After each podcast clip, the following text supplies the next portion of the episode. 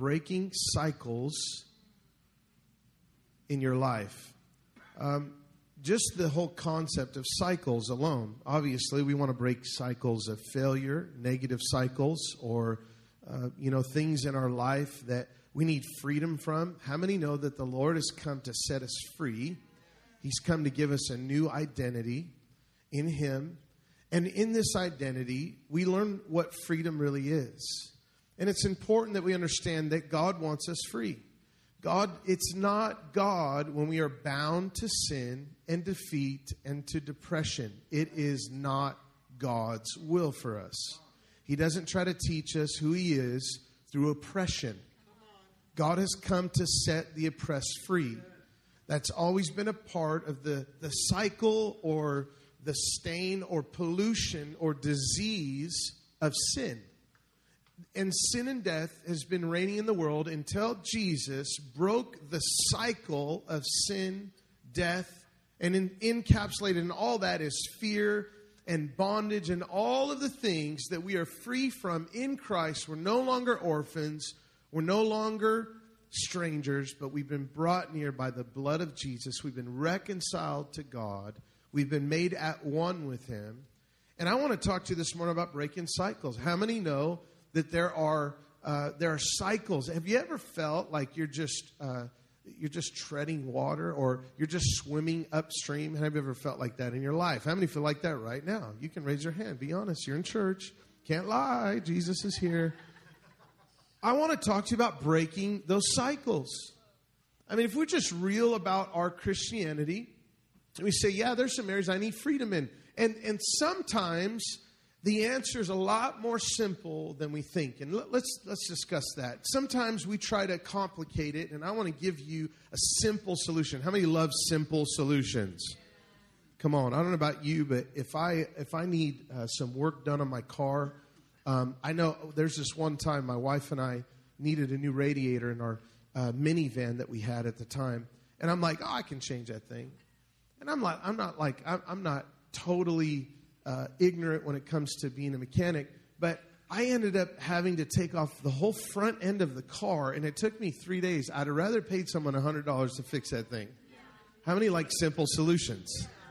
Okay, so today's going to be one of those things. It's just going to be a simple solution to help you overcome and to help you be free. I love freedom. I love freedom because Jesus set us free and it is it is illegal and it is not right for Christians to be bound because of what the blood has purchased for us. He set us free from death. Amen.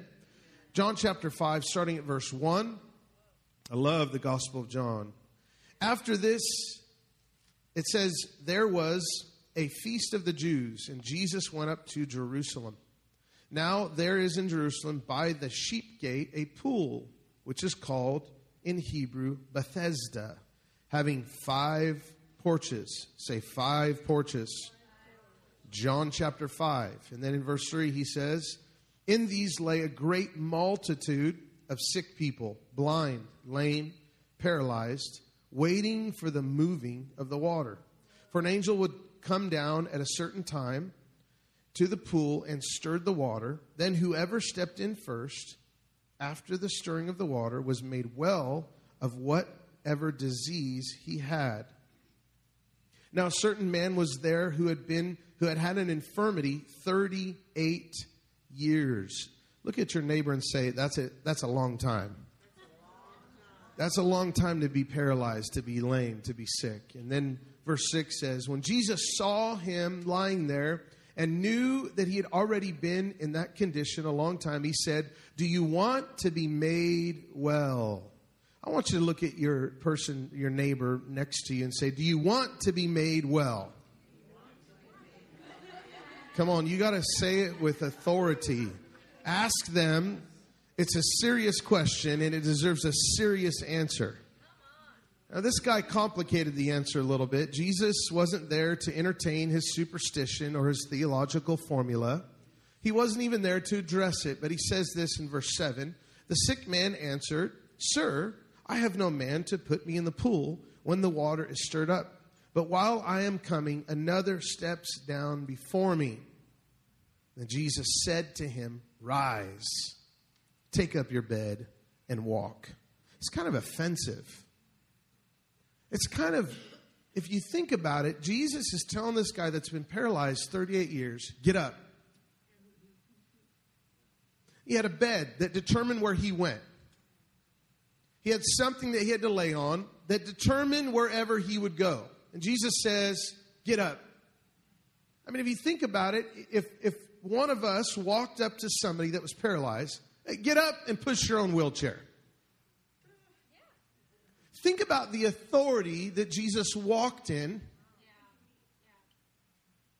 And Jesus looks at this man who's been paralyzed for 38 years. This guy has been going through year after year of this cycle of defeat and failure, this disease of being immobile, being paralyzed. He can't move. He can't function like a normal body, a normal person can. And Jesus just says, Get up. Get up.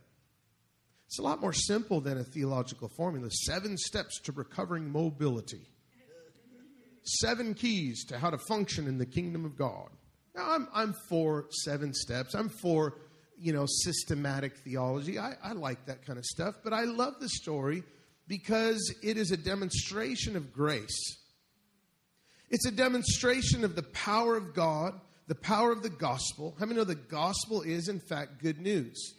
The gospel isn't some formula to help us just succeed in life. It's good news that liberates us from the power of sin and death and the disease and sicknesses of sin, and it sets us free so that we can be free and live the way God intended us to. Now let's look at verse 9. Immediately the man was made well.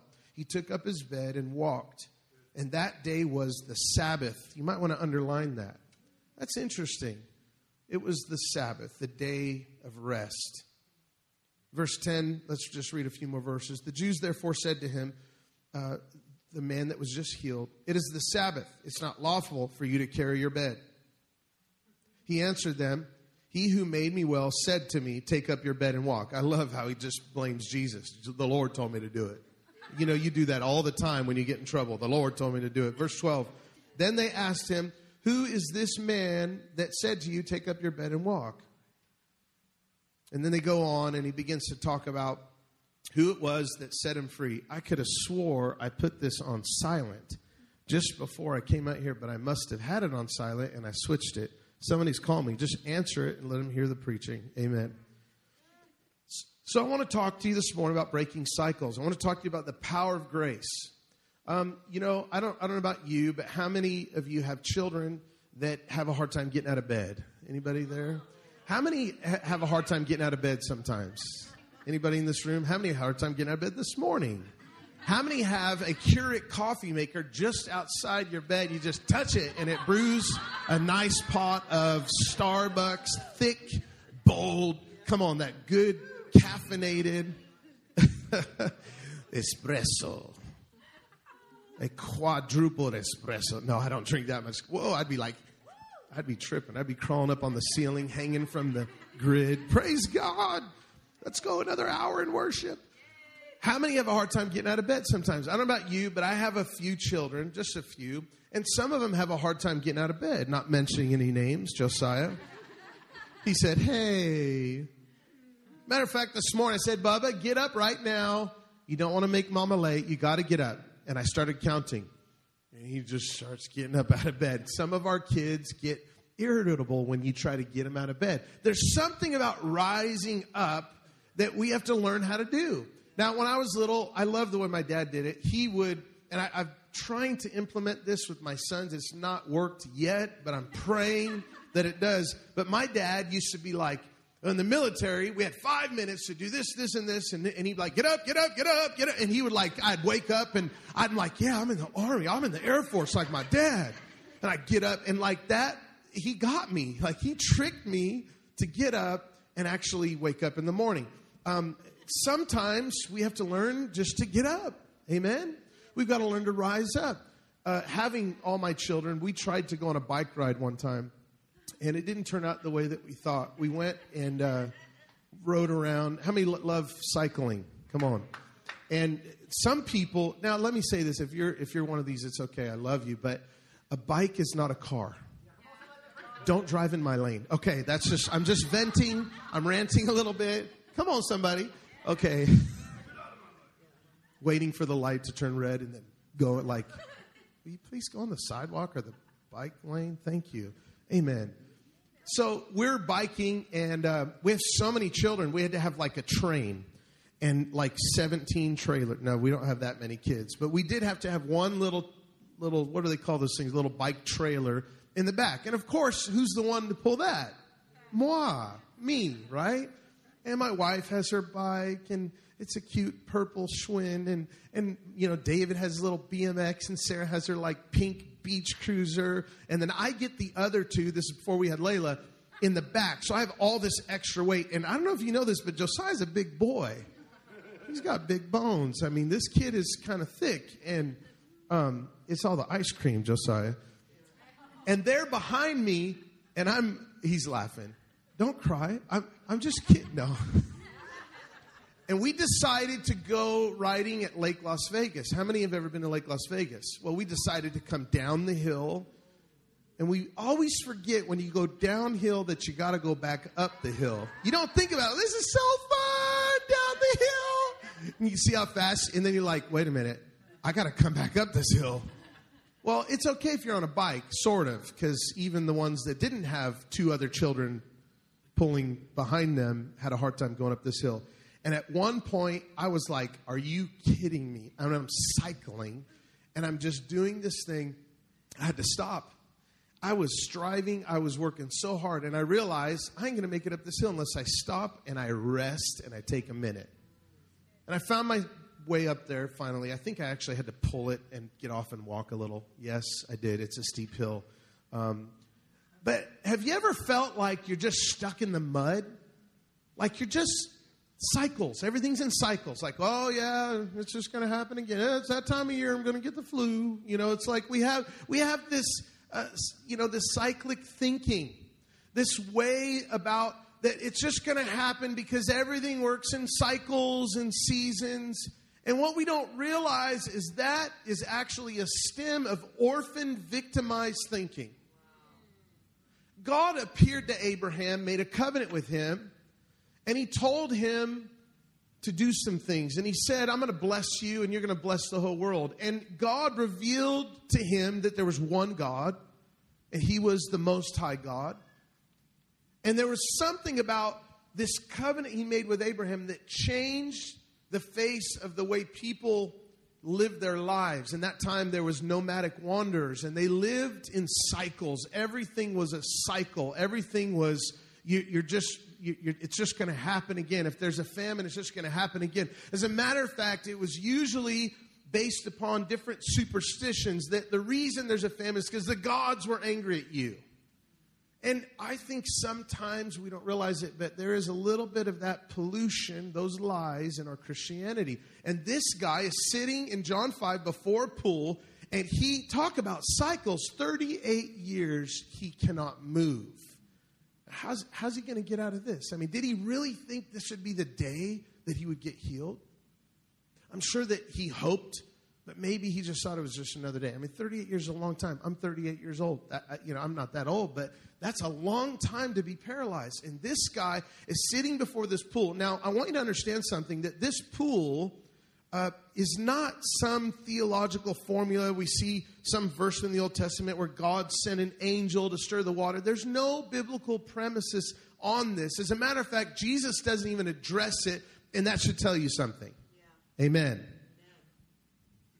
I don't know if you caught that or not, but sometimes we spend way too much time addressing bad theology instead of learning the real good theology, which is Jesus. Amen? If we know the real thing, the counterfeit's easy to identify. And Jesus doesn't even address it, but this was, in fact, more of a superstition than anything. And this guy was victimized by superstition. Now, that makes me want to contrast to you just a little. Let, let me just make you think. Let the teacher in me make you think a little bit. How much of our theology is actually superstition? Think about that for a minute. Just this formula, this cycle. Well, oh man, the reason I had a bad week is because I didn't read my Bible enough this week. That's superstition. That's superstition. God doesn't work like that. Oh man, the reason I, I I'm having a hard time in in my life is because you know uh, is because I didn't keep the Ten Commandments, you know, and I and I, I, just I gotta I gotta uphold the law, and that's the reason that I'm not I'm not serving God enough, and I'm not. There's this superstitious understanding. We're still stuck under this uh, do's and don'ts, this rules and regulations, and this guy, based upon this formula, based upon the superstitions, waiting to be cured of his disease. Now, it's interesting that in uh, in Jerusalem it, at this actual pool, it's believed that there was a spring, so it would bubble up. So there was a natural phenomenon; it would bubble up, and the people said, "Oh, that's an angel," and the first one to get in would be whole. Now, there was actually some historically that may have been healed of skin diseases because of the minerals that are in the water, but I don't think, and I probably would say there probably wasn't anyone healed of something of this nature because it didn't go as deep to the disease of what this guy needed wholeness from. Isn't that a picture of humanity? That we're trying to cover the surface and we're trying to get healed with surface things, with a rash instead of the disease or the core or the virus that's causing the rash, the virus of sin, the virus of how, what God has set us free from. So Jesus is just walks up to this guy and sees that he's been in that condition for a long time, knows what he's been through, knows, you know, he said, The Father has counted every hair on your head, and he says, Do you want to be made well?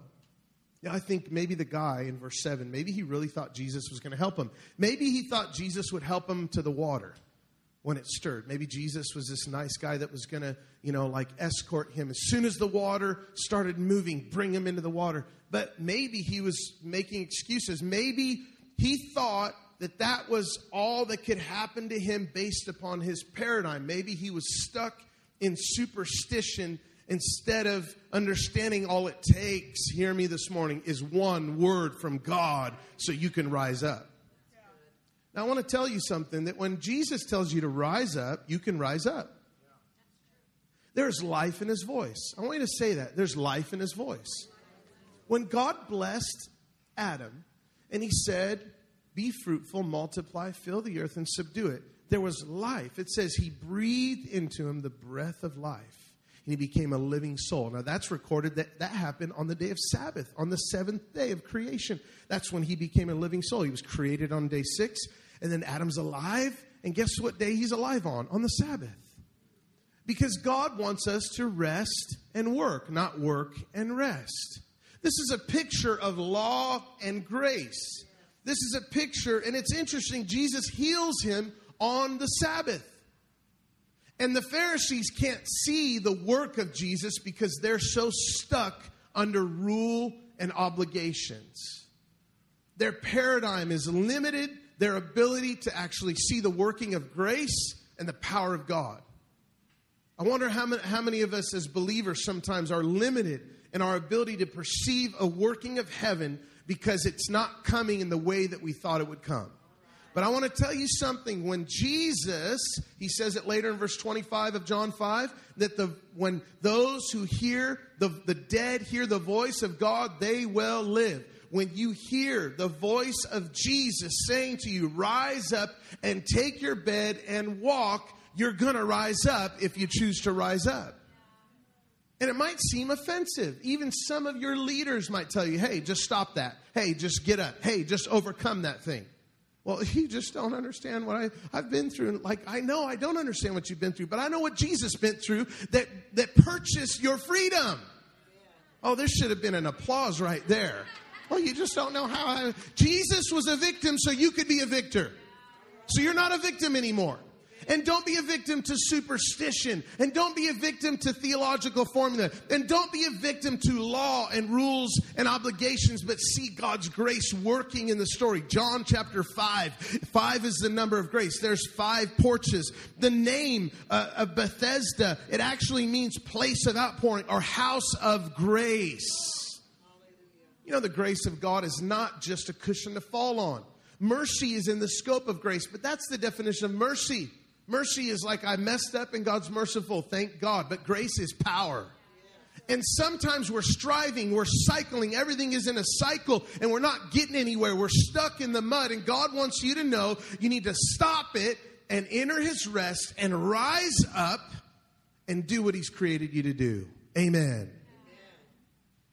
I love the word rise and take your bed. I, I, like it actually in New King James because he uses the word rise. There was a time I was I was struggling with some things in my own heart, my own life. I'm in this room, I'm in the sanctuary, and I'm praying. And I needed to hear from God. Matthew chapter 4, verse 4 says, Men shall not live by bread alone, but by every word that proceeds out of the mouth of God. I needed to hear from God. I knew I was a son. I knew, but I needed to hear his voice, something to affirm and strengthen and stir up and breathe life into the reality that I'm a son of God. And I was down. I, I felt paralyzed. I felt like quitting. I felt like a victim. I felt like blaming everyone else for the situation that I was in. But I didn't realize that that was the wrong way of thinking. And God started changing the way I think. 1 John 2:27 says the anointing teaches us. The anointing teaches us. The anointing is a manifestation, a fragrance, a smearing of who Jesus is. Jesus is the anointed one. It's a revelation of who he is. That when you're anointed for something, you take on an aspect of God's heart for a particular ministry. If you're anointed to teach, you take on a part of God's heart to teach. And the anointing teaches us. In other words, God's heart manifested to us teaches us. It changes the way we think, it changes our framework, it changes the way we live our life. And sometimes our framework and our thinking, we're still feeling powerless or we're still feeling that, that the reason this is happening is because of spiritual warfare, or the reason this is happening, oh, the angel has to come and stir the water, and I have to get into it. Superstitions and all these things. And God began to change the way I think, and I'm praying and I, I heard a whisper. I heard a whisper from heaven. He said, Rise up. And it started getting louder, and I'm praying, and I'm praying in the Spirit, and I heard it again. He said, Rise up. And I heard it again and it got a little bit louder. He said, Rise up. And God didn't change what He said, and He's not changing what He's saying to you this morning. He's still telling His people, Rise up. And I had to surrender to striving, and I had to rise up to actually working from a place of rest in my identity as a son. And I heard Him say, Son, rise up. And some life came into me. I can't explain it, but God breathed His breath of life in me. And now I understand where the scripture scripture says, For this reason, Jesus was manifested to destroy the works of the devil. Come on, First John 5 4 says, If you're born of God, you overcome the world. And this is the, this is the victory that has overcome the world, our faith. I believe what he said to me. If you believe the words of Jesus, you can throw out law, you can throw out superstition, and understand you're in a relationship with the Creator. Come on, you've been made in the image of God. You're a son, you're a daughter, you're not an orphan anymore. And when he says, rise up, get up, take your bed and walk. The bed determined wherever he went. And God says, take the thing that determines your life and take dominion over it and reign because the power of grace. I'm glad four of you are feeling me this morning. I know it's first service. I know it's the Sunday after Resurrection Sunday, and I'm preaching like there's 50,000 people in here. Why? Because I know the power of grace. The power of grace has changed me. Well, they healed on the Sabbath. They miss the miracle because they're so focused on legalism. Don't miss what God's doing in your life. Well, I have to read my Bible four times a week. Just stop it. Spend time with God. Jesus told the Pharisees in John 5, he said later on, he says, You know, you guys search the scriptures diligently. You know the Bible really well. I'm paraphrasing. And then he says this, but you don't see that they testify of me. It's a person, not a formula. It's the power of grace, not law. It's not striving, it's rest and working.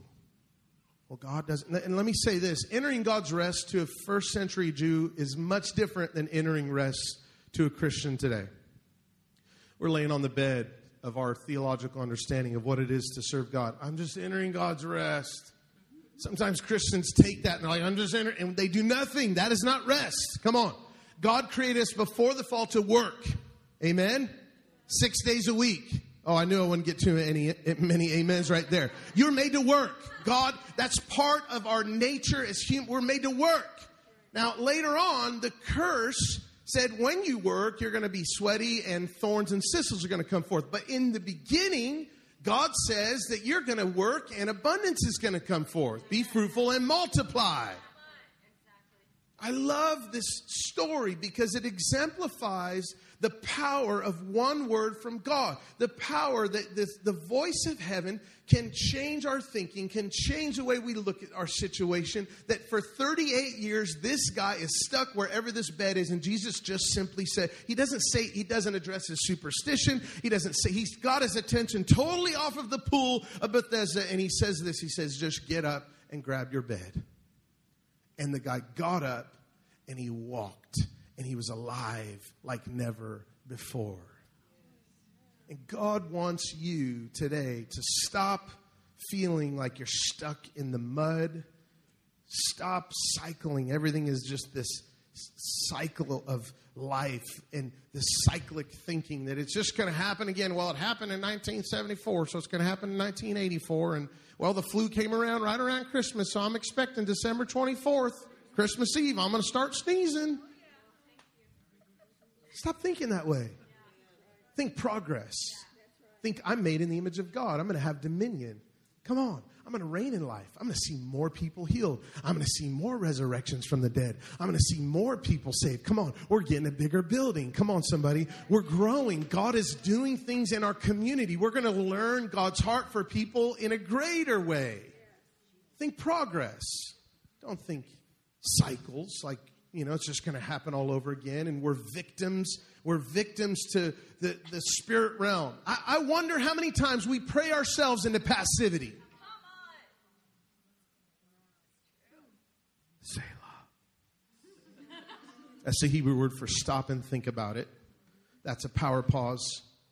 Sometimes, because of the way we think, we pray ourselves, oh Lord, I'm just waiting on you, God. No, God's waiting on you sometimes. Did you know that?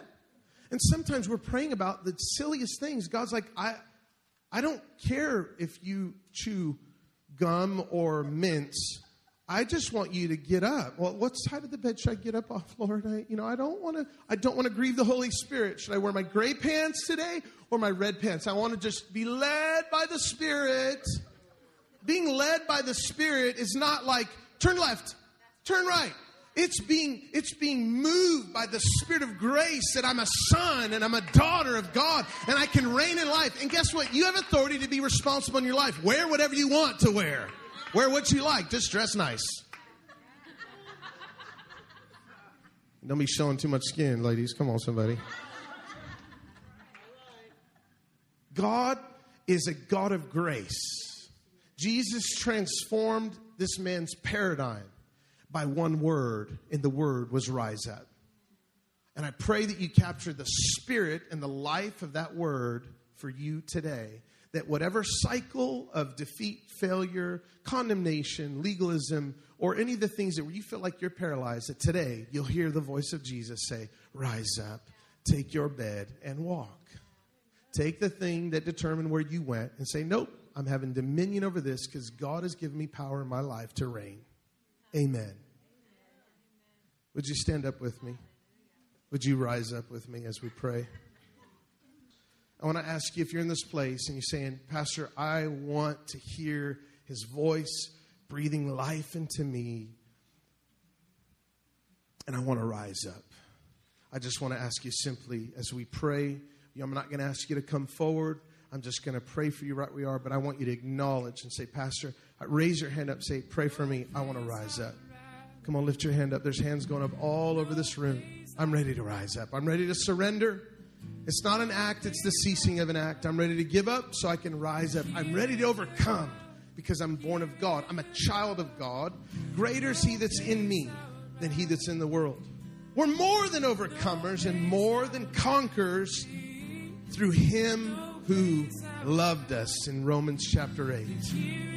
As you're raising your hand, I want you to just receive the breath of heaven and receive the word of Jesus to rise and take authority over that thing that is trying to dictate. Take authority. Come on, maybe that bed is a, it's a proverbial thing of depression or defeat or despair, or maybe it's an addiction, or maybe it's some sin that you struggle with. Let me tell you something. You are powerful, and Jesus set you free so that you could reign through the abundance of His grace and the free gift of His righteousness.